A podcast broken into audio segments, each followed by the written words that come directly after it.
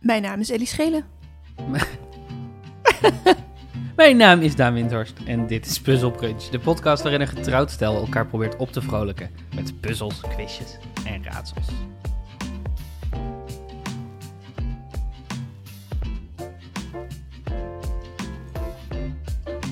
Zeg Ellie, Ja. zit jij ook zo in een winterdip? Mm, Heb jij ook zo'n last van dat het steeds donkerder wordt en kouder en dat je steeds meer in je eigen huis zit en dat de muren op je afkomen en dat je zo verlangt naar de zon? Een beetje. Een beetje een winterdipje, ja. Ja, Nee, ja, je ja. bent wel op zoek naar een, eh, een oplossing voor je winterdip, of niet? Een beetje op zoek naar een oplossing voor mijn winterdip. Ja. Dan heb, Heb, ik jij een Eh, oplossing Ja, voor mijn... dat we tegelijk... Moeten we, Met- moeten we tegelijk... Heb jij een oplossing voor mijn winterdip, Daan? Ik heb vanaf 19 december voor jou de puzzelbrunch dikke winterzip. Dikke winterzip? Een dikke winterzip. En nou vraag jij misschien jezelf af. En Wat is mij, een dikke winterzip, Daan? Oh, het gaat dit soepel deze. Oh, heel soepel. Eh, en daarop zeg ik, dat is een zip-bestand. Je weet wel, zo'n mapje, zo'n gecomprimeerd mapje, wat je Mhm. kan downloaden. Mhm. En dat kan je dan eh, eh, uitpakken en daar vind je dan in een, een reeks puzzels, rondes, quizjes, raadsels, eh puzzelbrunch-achtige dingen. Zowel uitgeschreven en met mooie plaatjes erbij, zodat je het kan eh, oplossen. Maar ook met een hele hoop nieuwe audiobestanden, waarin Ellie Schelen en Daan Windhorst, bekend van de onafhankelijke podcast Puzzelbrunch, jou eh, door deze puzzels heen eh, loodsen. Ach, wat leuk. Als dus een beetje als een, als een eh Dagban van het Noorden puzzel of een andere grote kerstpuzzel.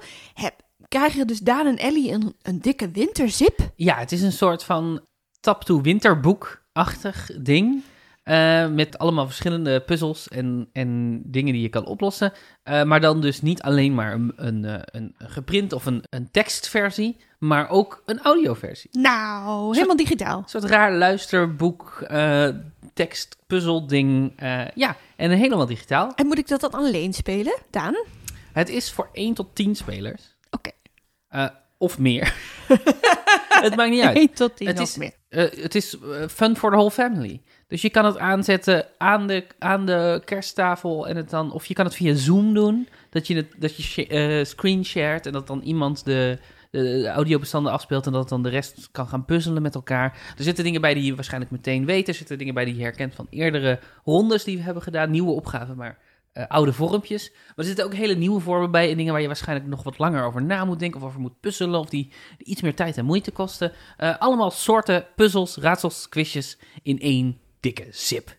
En één dikke zip. En moet ik dan met mijn familie twee uur lang daarna luisteren? Ja. Maar aan één stuk, nee. Oké, ik leg het wel gewoon uit. Dit vormpje. Dit vormpje, Daan. Ik weet niet waarom, maar ja, jij hebt me in het vormpje geduwd. Dus toen was ik de vragende partij. Ik wilde eigenlijk vertellen dat je kan dus ook zeggen... we doen één opdracht Ja, met zeker. de familie... en de rest doen we lekker zelf. Of we verdelen ze onder onze vrienden. Het zijn Ehm, allemaal losse bestandjes. ja, we hebben per, per ronde hebben we een los, maken we een los bestandje aan. Een los audiobestand en een losse pdf. Ja, eh, ja dat weet ik niet. Ja, weet ik Maar die niet, maar ja. Maar, Inderdaad, eh, je hoeft dus niet soort van ergens halverwege een half uur te klikken om te denken, zit daar nou opdracht 5 of zo? Nee, dat worden allemaal losse bestandjes. Dus en je kan dan denken, oh, uit opdracht 5 kom ik niet. Die stuur ik even door naar mijn tante, want die weet veel van... Wat het ook is waar de puzzels over gaan. Ja. Ehm, en als je de winterzip aanschaft, Mhm. dan en je, je geeft je, opga je antwoorden op in het formulier dat ook in het document of in, het, in de zip erbij zit, maak je kans op een prijs. Maak je kans op een prijs. Er zijn echte prijzen te verdienen. Er zijn echt, ja, ik bedoel, het is geen stereotoren. Het is niet, het zijn, Stereotoren, wie heeft er nog een stereotoren? ga je door voor de stereotoren. Het, het, is, het zijn geen, ik bedoel, je doet het niet voor de prijs, Nee. hopelijk. Maar we hebben wel iets, we hebben hier iets al in de woonkamer staan wat we gaan opsturen Ja. naar een paar van de winnaars. Ja, we dan Ehm. loten. Oh, Of misschien niet, misschien komt er maar één winnaar. Misschien is er maar één iemand met het antwoord. Ehm, het hele ding waar je uren mee zoet kan zijn, 3,50. 3,50 voor een dikke winterzip. Inclusief 9% btw. Oh. Ja, Oh ja? 3,50. Dat is, dat, is, dat is misschien, ik weet niet, ik wil zeggen dat het weinig geld is. Misschien is het wel veel geld, ik weet het niet. Ehm, maar we, eh, we dachten, eh, ja, nou ja, dit kost, ook, dit kost ons geld om te maken. Ja. We proberen iets van de kosten eruit te halen. Dat is eh, zo, simpel, zo simpel is het. En het is, ehm het staat dus los van onze reguliere afleveringen. Ja, zeker. Ja. Zeker. Het is een Daar gaan we gewoon lekker mee door. Voor gratis. Eh, je kan hem vanaf 19 december eh, downloaden op puzzelbrunch.nl slash winterzip. En dan eh, krijg je waarschijnlijk een QR-codetje voor een tikkie, toch?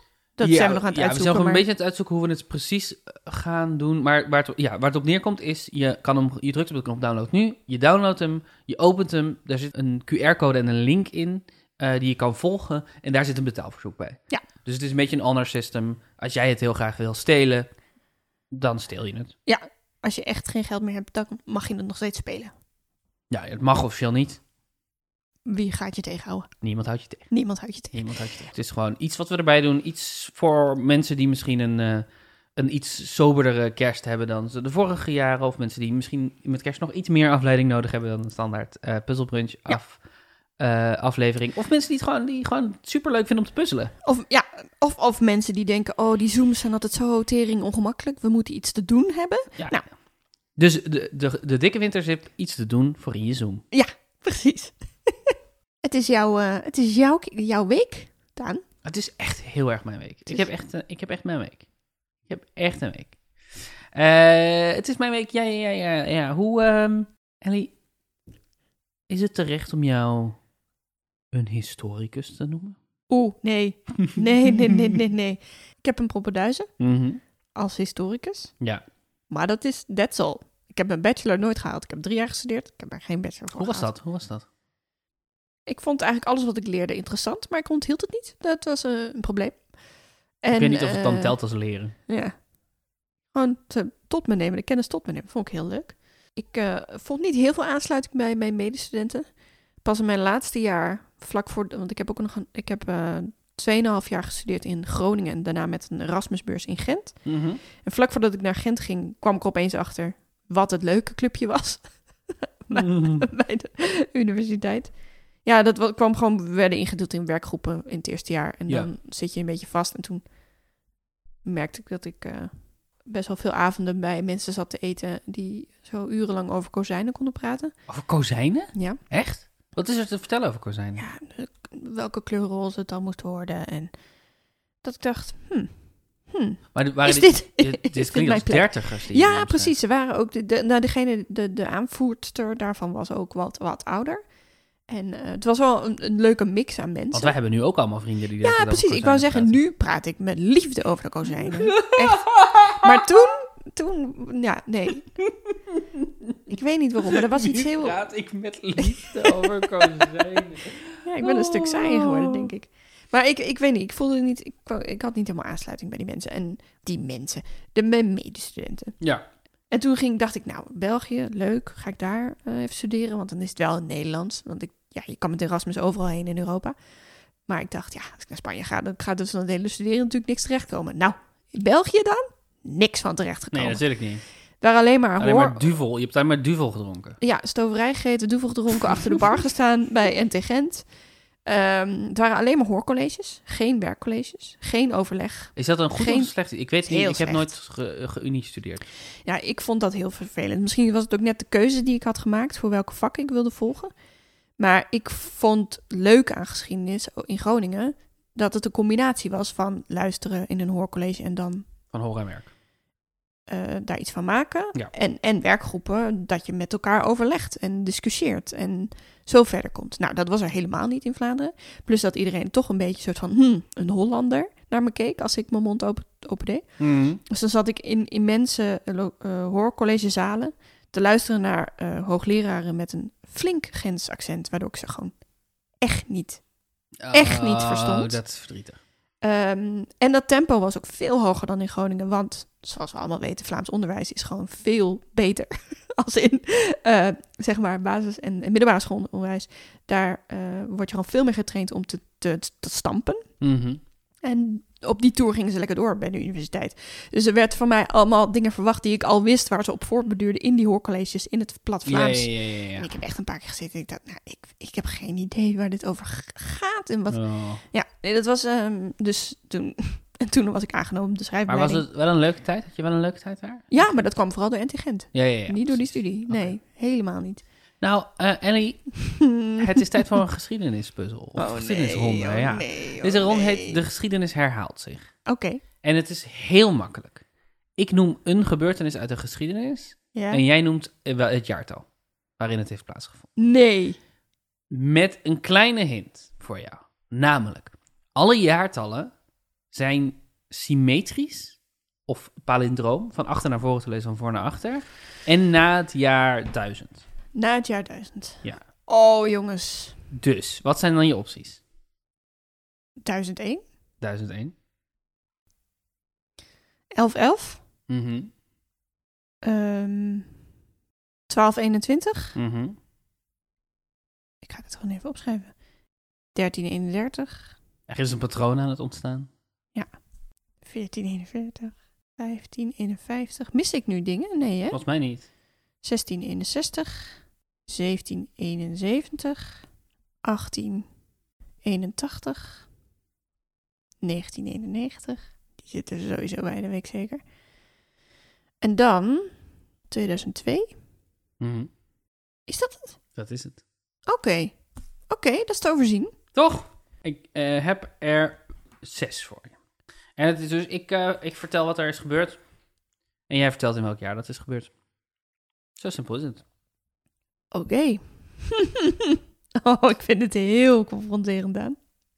Het zijn, het is een beetje, het is, ik, ik ga daarbij geen van deze vanuit dat je het weet. Het, is, eh, het is gewoon een gok. Eh, Een, een, gok- en deduceerspel. Want eh, het zijn geen grote historische gebeurtenissen. Oké. 1. In Amsterdam, Nederland, staat erbij. Ik weet niet of ik dat zelf heb geschreven, dat ik ergens een heb gekopieerd. In Amsterdam, Nederland, worden 20 Van Goghs gestolen. Een half uur later worden ze teruggevonden in een verlaten auto. Auto. Van Gogh. Daar hou ik 91 over in 2002, volgens mij. Wat denk je? 2002. Dat is fout. 1991. De buit bestond uit 20 Van Goghs met een waarde van meer dan een miljard gulden. Ze zijn gestolen uit het Van Gogh Museum. Er is, het is een heel raar verhaal, want de, bij de centrale werd geconstateerd dat het alarm van het museum stond uitgeschakeld. En het duurde nog anderhalf uur nadat het gebeurd was voordat de politie werd gebeld. Hm. En de kostbare buit werd al na een paar uur teruggevonden in een gestolen auto bij het Amstelstation in Amsterdam. Drie schilderijen waren flink beschadigd. Een bewaker van, en een voorma- voormalige bewaker van het Van Gogh Museum maakte deel uit van de groep eh, misdadigers die dit deden. Maar Oh. het is dus een heel mysterieus, want ze hebben, dus die, ze hebben ze ook meteen weer teruggevonden. Wist jij dat dit was gebeurd? Nee. Heel vreemd. Oké, de tweede. In Engeland worden de lijken van Oliver Cromwell en enkele hoge medestanders uit de grafkelder in Westminster Abbey gehaald, door de straten gesleept, opgehangen en onthoofd. Oh jeetje. Wanneer stierf Oliver Cromwell? Ja, hallo. hallo Daan. Want dan weet je dat het is daarna, want hij was al dood toen Ja. dit gebeurde. Want Cromwell, dat, dat weet ik natuurlijk meteen wie dat is. Ik herken de naam wel, maar... Was een, Brit, een Britse hervormer, toch was hij? Een, een heel, volgens mij was dat een protestantse, een Engels staatsman, vertrouweling van Hendrik de Achtste. Kijk, dit zijn de tips. Oh ja, dat geef ik eigenlijk best wel veel mee weg als ik dat zo zeg. Maar dan vind ik het nog steeds niet hoor. Eh. Dan eh, ga ik gokken 1661. Dat is goed.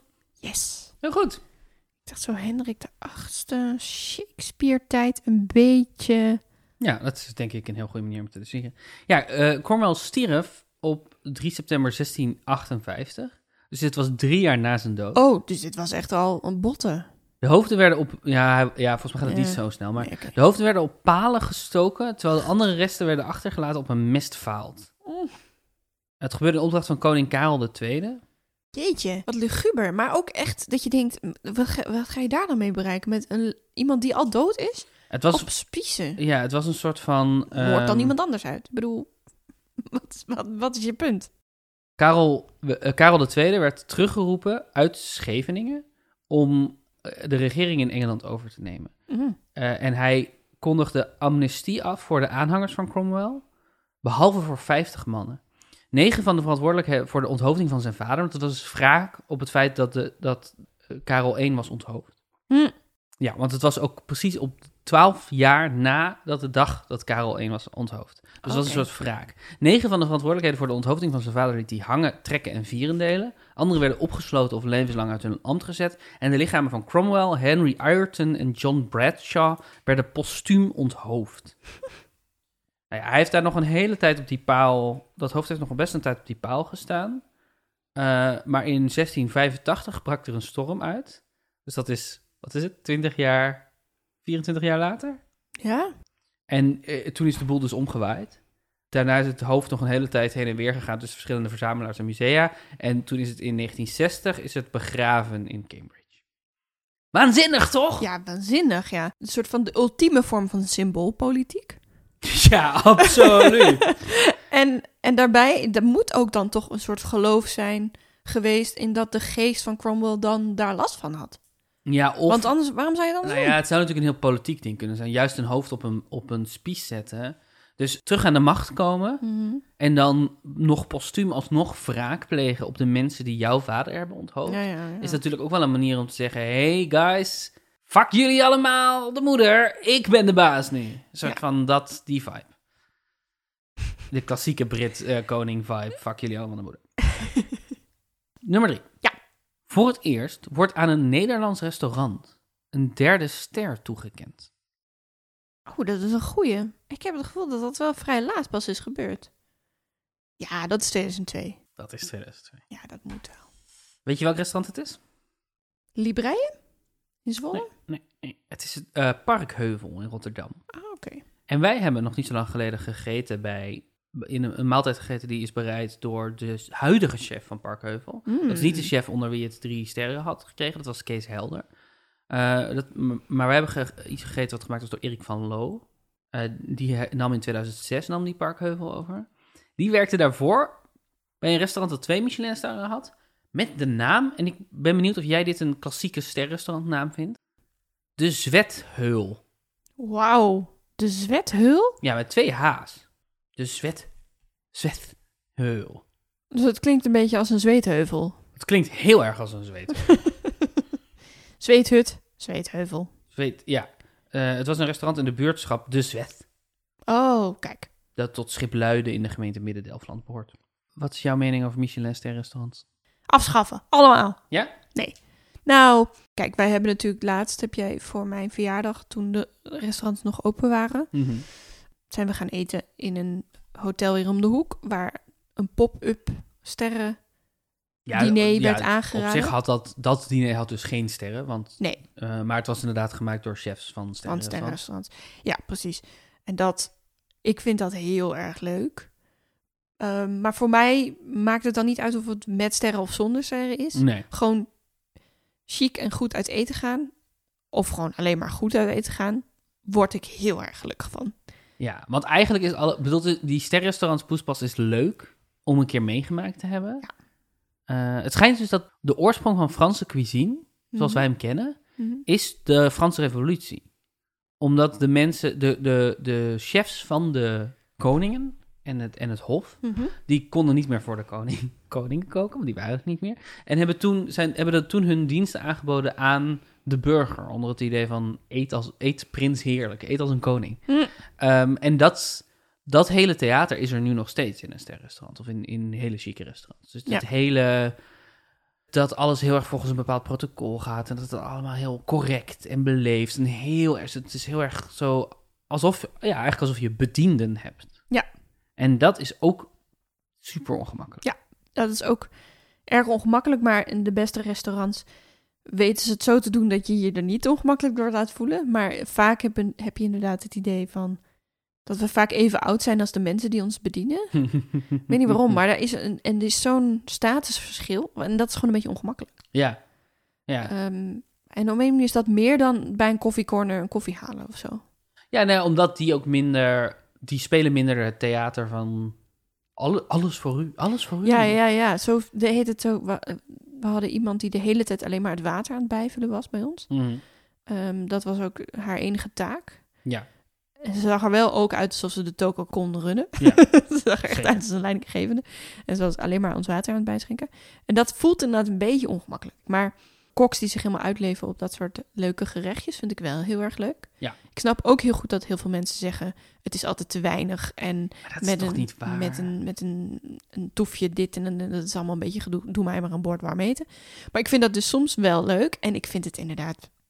Ik ken, ik ken niet zo de ervaring van eh, dat het te weinig is. Ja, het, het is wel, het is interessant omdat, zeg maar, het is echt zo'n cultureel cliché van, eh, oh ja, ga je naar een Michelin restaurant, dan moet je daarna nog even langs de Mac omdat je nog steeds honger hebt. Mhm. Ehm, en we hebben helemaal niet, we maken er geen gewoonte van om in Michelin restaurants te eten. We hebben Nee. het zo een paar keer gedaan en ook een paar keer per ongeluk dat we gewoon een goed restaurant uitkozen. Eh, In het buitenland. in het buitenland op vakantie. Waar, In waar, Parijs wat dan bijvoorbeeld, een- waar ja, in Parijs heeft iedereen Om, om de hoek ja. zit weer een sterren. In, in Parijs staan er van die, van die snoepautomaten waar Michelin restaurants is.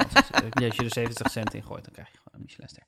Ik deed echt een poging om het, om het eh, minder, om, om ons minder decadent te laten klinken. Maar het, we klinken alleen maar decadenter als je zegt dat je per ongeluk een Michelin ster restaurant is. Maar zeg maar, ik, mijn ervaring is beperkt. Omdat het voor ons echt heel bijzonder is als we dat gaan doen. Het is echt een soort van een uitzondering als we zoiets doen. Mhm. Maar mijn ervaring daarmee is eerder dat ik een soort van als een, een bol Michelin-mannetje eh, dat restaurant weer uitrol. Ja. Veel meer dan het idee dat ik te weinig heb gegeten. Ja. Je, je, je, je wordt gewoon volgestopt. Langzaam wel in stapjes, in kleine stapjes, maar je wordt gewoon volgepopt. Ja. Ik vind dat een beetje flauw als mensen zoiets zeggen over dat. Terwijl er is misschien een soort tussenwereld hoor, van restaurants die heel chic doen, maar dan bijvoorbeeld een, weet je wel, een tasting menu bij een, bij een groot restaurant dat is vaak zes gangen. Ja. Wat ook decadent, decadent en onzin is. Maar dat dus dan na zes gangen zit je wel vol. Ja. Maar als mensen die manier van koken nadoen, maar het met drie gangen doen, Ja. kan ik me voorstellen dat je met honger weggaat. Dus misschien is er een soort tussen, tussenwereld van restaurants die chic doen, maar niet chic zijn of zo. Of niet, Ja.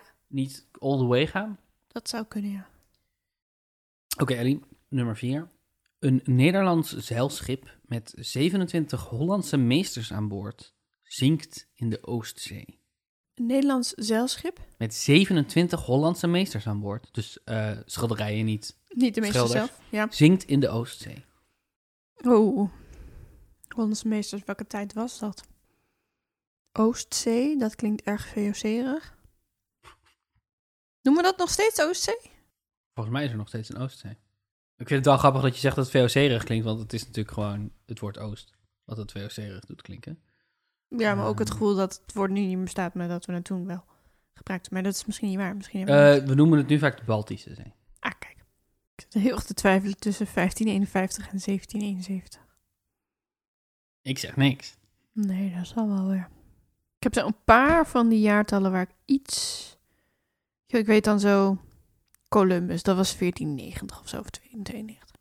Denk ik, al die schilderijen zijn die na Columbus geschilderd of ervoor? Ik denk erna. Maar ik weet het niet zeker. 1771 ga ik zeggen. De vrouw Maria, zoals het schip heette, vertrok op 5 september 1771 uit Amsterdam Yes. met als bestemming Sint-Petersburg. Tot de lading behoorden 27 schilderijen van de hand van Hollandse meesters, door Catharina II van Rusland aangekochte kunstwerken, bestemd voor de Hermitage. Onder meer schilderijen van Gerrit Douw, Gabriel Metsu en Philip Wouwerman. Allemaal verloren gegaan. Doordat het schip zonk. dat treurig? Ja, Heel treurig. Treurig gebeurtenis. Ik ben wel blij dat je inderdaad niet de grote gebeurtenissen vraagt, want dan had ik me nog veel meer geschaamd. er zijn ook weinig grote gebeurtenissen gebeurd in symmetrische jaartal. Ik denk dan, oh, als ik dan mijn denkstappen deel, dat is een beetje gênant, want dan zeg ik misschien hele domme dingen. Maar aan de andere kant denk ik, ja, maar er luisteren ook heel veel mensen die waarschijnlijk net zo denken als ik. Tuurlijk. Of dommer, of net iets slimmer en zich dan lekker Precies. slimmer kunnen voelen. Dat is het ook. Als jij, als jij domme dingen zegt, dan is dat voor iedereen leuk. Ja. Want dan kunnen wij ons allemaal superieur voelen. Ja. Als jij domme dingen zegt en wij zijn ook dom, dan denken we, zie je wel, we zijn niet de enige die dom zijn. Ja. Dus ehm, dit is mijn aanmoediging aan jou om zoveel mogelijk domme dingen te zeggen. Ja. Want dat is voor iedereen leuk. Nou, kom maar op dan. Vijf. De vrede van Cremona wordt gesloten tussen de Republiek Venetië en het hertogdom Milaan. De vrede van? Cremona. Dus Italië was nog geen land. Maar dat is op een heel laat een land geworden. Is het nu een land? Is het nu een land? Is het nu een land? Of is het een provincie van de Verenigde Staten van Europa? Hot take. ik ga zeggen 1551. Het is 1441. Shit. Eh, ben je ooit in Cremona geweest? Nee. Jij wel? Het is een stad in Lombardije, Italië. Oké. Stradivari komt er vandaan. Ah. En over de vrede van Cremona is vrijwel niks te vinden op het internet verder. En verder is er in 1441 niks gebeurd. Nummer 6. De, en de laatste van deze ronde. De Amerikaanse president wordt neergeschoten en overlijdt aan de gevolgen. Wat denk je? Wat gaat er door? Eh, ik denk, eh, dat is Kennedy, maar dat is het dus niet. Zijn, welke presidenten zijn nog meer echt doodgeschoten? Doodgeschoten. Nou, het is in elk geval niet 1111. Het is ook niet 1221. Het is ook niet 1331. Waarom niet? Omdat Columbus pas in 1492 richting Amerika ging. Dus die presidenten zijn pas daarna gekomen. Ja, eh, Columbus is nooit verder gekomen dan, eh, wat is het, Puerto Rico, Cuba, waar die terecht is gekomen. Die is nooit in Amerika gekomen, die Nee. man. Nee, precies. Maar toen hadden dus flink daarna hebben ze pas eh, de VS daarvan gemaakt met presidenten. Dus ik heb twee opties over: 1551 en 1881. Het zou helpen als ik weet welke president er is doodgeschoten of als er en een belletje ging rinkelen Mhm. in mijn hoofd. But it do- does not. Dus ik ga zeggen 1881. Dat is correct. Weet je welke, wie president was in 1881? Nee. De Amerikaanse president James Garfield wordt in een spoorstation in Washington neergeschoten door iemand met mentale problemen. Hij blijft nog heel lang leven, maar uiteindelijk overlijdt hij aan infectie eh, in 1881, in eh, september. De moordenaar, Charles Couteau, raakte geïnteresseerd in politiek en gaf een aantal keer onuitgenodigde rammelende speeches tijdens de verkiezingscampagne van Garfield. Hij geloofde met deze bijdrage in zijn eentje verantwoordelijk te zijn voor de overwinning van Garfield en stond erop dat hij een ambassadeurschap werd toegekend voor zijn bewezen diensten. Maar toen het Witte Huis deze eis negeerde, trok hij zich terug en begon te bidden.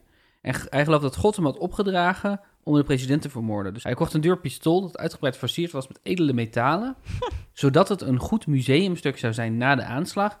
En schoot Garfield in zijn achterhoofd toen hij deze een trein instapte in Washington D.C. Jeetje. Hij werd opgehangen, Mm. uiteindelijk. En zijn laatste woorden waren... I am now going to read some verses which are intended to indicate my feelings at the moment of leaving this world. If set to music, they may be rendered very effective. the idea is that of a child babbling to his mama and his papa. I wrote it this morning about 10 o'clock. I am going to the Lordy, I am so glad. I am going to the Lordy, I am so glad. I am going to the Lordy, glory, hallelujah, glory, hallelujah. Dat is ook niet een heel bijster vernieuwende originele tekst. Ja, maar je moet het, het wordt heel effectief als je het op muziek zet. En als je je Mm. voorstelt dat het een kind is die een beetje babbelt tegen zijn vader en zijn moeder. Ben je nu blij dat je postuum eer hebt gegeven aan deze moordenaar, Daan? Hoeveel punten heb je in deze ronde behaald? Vier punten. Vier punten. En ik stond op 187 en jij staat op 206. Oké, er Dus ik zijn sta nu op 191. nog acht punten te halen. Oeh. In een ronde die ik ehm, bij gebrek aan beter Kikipedia heb genoemd. Wikipedia. Wikipedia. Wat ik heb gedaan is, ik heb de eerste zin genomen van Wikipedia-artikelen over abstracte concepten. Dingen die moeilijk te definiëren zijn. Oké, dus En- zoals en- zijn. Bijvoorbeeld. eh, ik wil niet veel voorbeelden noemen, want dan Ja. eh, eh, denk ik dat ik verraad in welke hoek we zitten. En ik heb het daadwerkelijke begrip vervangen met het woord kiki. En ik lees het voor en de vraag is, wat, wat, welk woord staat er op de plek waar nu kiki staat? Oké. Ik heb heel lang nagedacht over een naam voor deze ronde en ik kwam niet verder dan dit. Ja, nee, ik vind het leuk.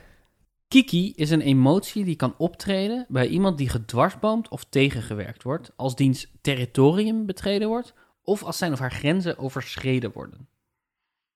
Dat is Kiki. Woede. Kiki is woede, dat is goed. Oké, twee. Kiki is de onzekere verwachting dat een bepaalde gewenste gebeurtenis zal plaatsvinden. Wat is Kiki? Kiki is hoop. Kiki, Kiki is hoop. Dat klopt. Alle hoop is wanhoop. Is dat een quote van een slimme filosoof of is dat gewoon iets wat iemand op de schrijfopleiding riep? Nee, volgens mij is dat een quote. Oké. Maar misschien wil je het opzoeken? Ik ga het opzoeken. Alle hoop is wanhoop. Ik denk wel, als iets dat Sartre heeft gezegd of Alle zo. hoop is wanhoop. Dat is wel iets wat jij nu verzint. Alle hoop is wanhoop. Geen resultaten gevonden. Huh? Voor alle hoop is wanhoop. Dus Hè? ik denk toch dat het alleen maar Sander is. Hè? Nee. Alle hoop is wanhoop. Oh. Luisteraar, laat ons weten of je deze uitspraak kent. Kiki is een denkhouding van universele twijfel, waarbij men ervan uitgaat dat betrouwbare kennis onmogelijk is en men zich van geen enkele waarheid kan verzekeren. Wat is Kiki? Het zijn wel altijd dit soort woorden, hè? Dus het is niet opeens een filosofische stroming of zo. En het zijn allemaal abstracte concepten.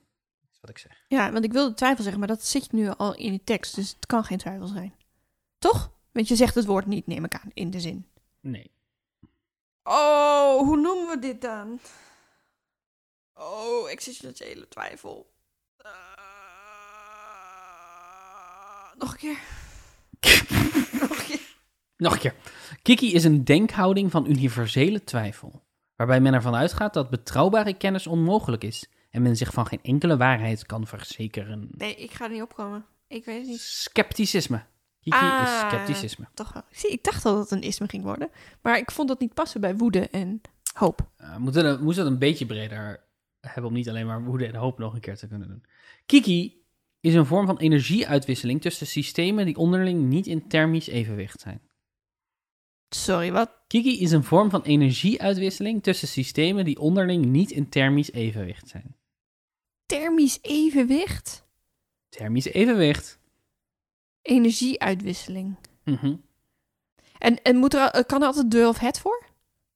Hier wel. Want ik, ik dacht aan ontdooien. Eh, maar ik dacht, dat zou wel niet. Dat heeft geen Wikipedia-pagina. Ik weet niet zo goed wat thermisch betekent, maar ik zie dan een plus in de min voor, maar dan is het energie. Dus dan zou je dat niet energieuitwisseling noemen. Eh wat? Volt? Statisch, zeg ik. Nee, het staticisme. Nee, ik weet het niet. Nee, Zeg maar. Kiki is warmte. Oh, Warmte is een vorm van energieuitwisseling tussen systemen die onderling niet in thermisch evenwicht zijn. ah. Thermisch evenwicht is een andere manier om te zeggen dezelfde temperatuur, volgens Ja. mij, als ik het goed heb. Dus het idee is dat warmte is een manier van energie om van warm naar koud te bewegen. Ja. Interessant toch, dat een woord dat we zoveel gebruiken, of zoveel, wat zo alledaags is, warmte, Ja. dat dat zo'n rare, abstracte Ja, definitie heeft. Ja. Kiki is de weerstand die materiaal biedt tegen permanente mechanische vervorming. Het is een, een denkaflevering dit, hè? Het is een Ja. brainy aflevering. Laten we geschiedenis naar wetenschap. Oké, dus er is een materiaal en dat wil niet vervormd worden. Dus dat kan je niet buigen. Dus het blijft vast. Het is de weerstand die een materiaal biedt tegen permanente mechanische vervorming. Dus niet energie. Massa? Hardheid.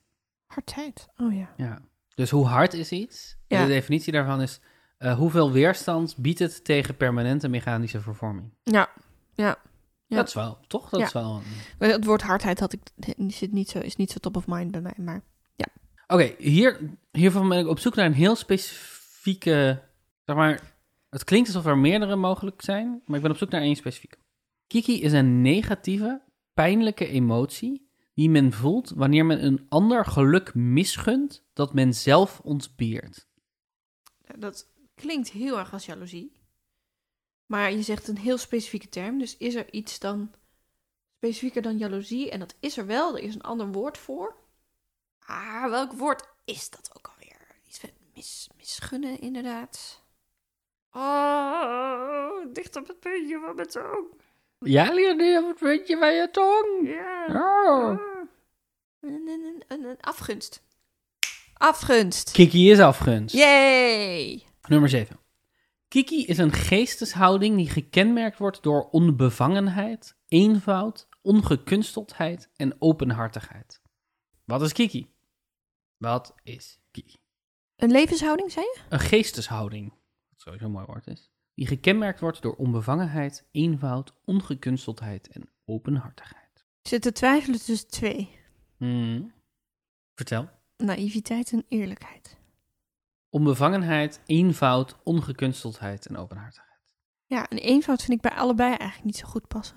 Iets meer bij eerlijkheid. Ik ga eer- eerlijk zeggen. Eerlijkheid. Is niet goed, hè? Is niet goed. Dat is naïviteit.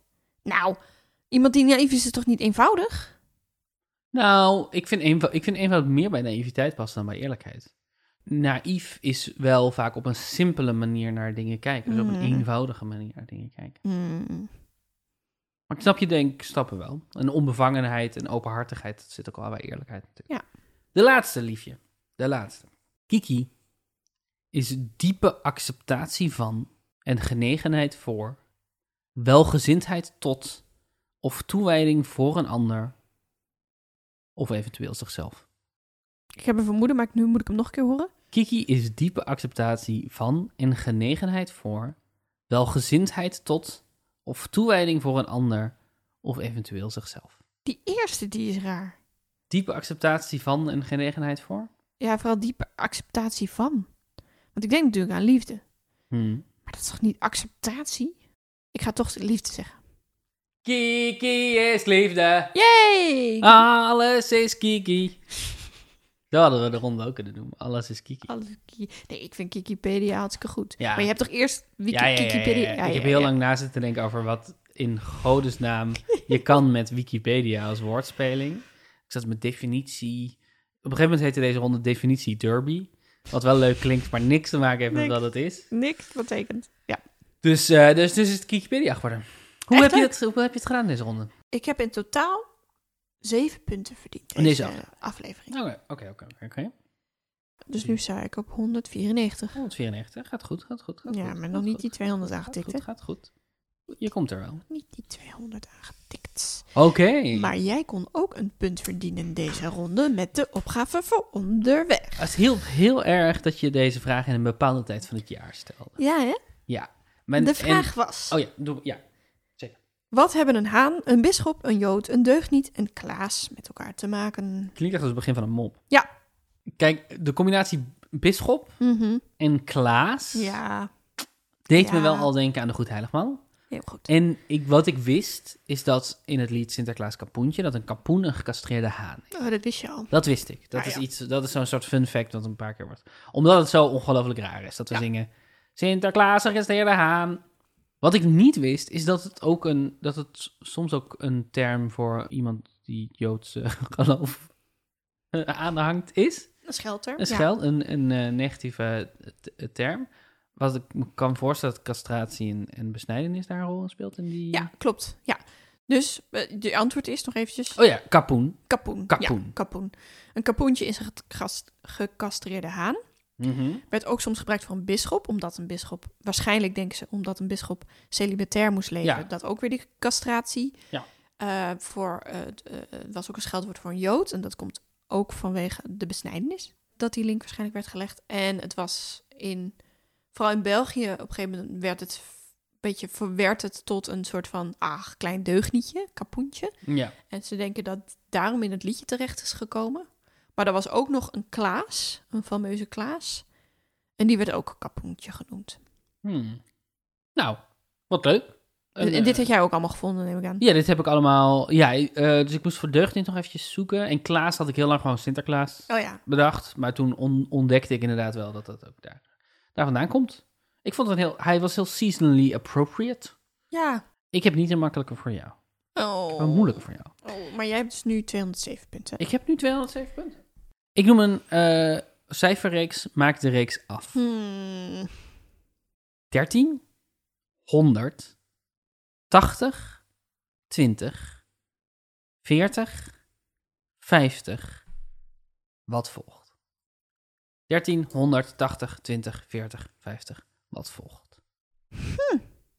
Wat denk je als je dit zo hoort? Geen idee waar ik mee moet beginnen. Echt geen idee. Dat wordt nog spannend. Dat wordt nog spannend. Ik denk toch aan jaartallen. Hmm, dat komt misschien ook wel doordat we allemaal dingen met jaartal hebben gedaan in deze aflevering. Dat zou zomaar kunnen. Ellie, dankjewel voor het spelen.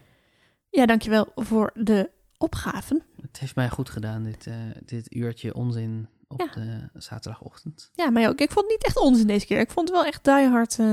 Eh, Dat is waar, dat is waar. Het was niet zo jolig. Nee. Was, eh, volgende keer weer iets joliger Daan. Oké, oké, oké. Ja, en eh, wij gaan ver- snel verder met de voorbereiding van onze Dikke onze winterzip. dikke winterzip. Die eh, volgende week al eh, te downloaden is. eh, op uh, puzzelbrunch.nl. Wij moeten heel snel aan de slag. Wij moeten heel snel aan de slag. Ehm, als je vragen hebt, opmerkingen, eh, eh, puzzels voor ons, eh, fanmail, tekeningen, kan je ons mailen op puzzelbrunch.gmail.com. We worden heel gelukkig als je ons aanraadt, al is er maar een één iemand en zegt van... hey, dit, dit getrouwde, truttige echtpaar houdt elkaar toch bezig, joh. Dat moet je luisteren. Ehm, en ehm, je hoort ons volgende week weer. Tot volgende week. Tot volgende week.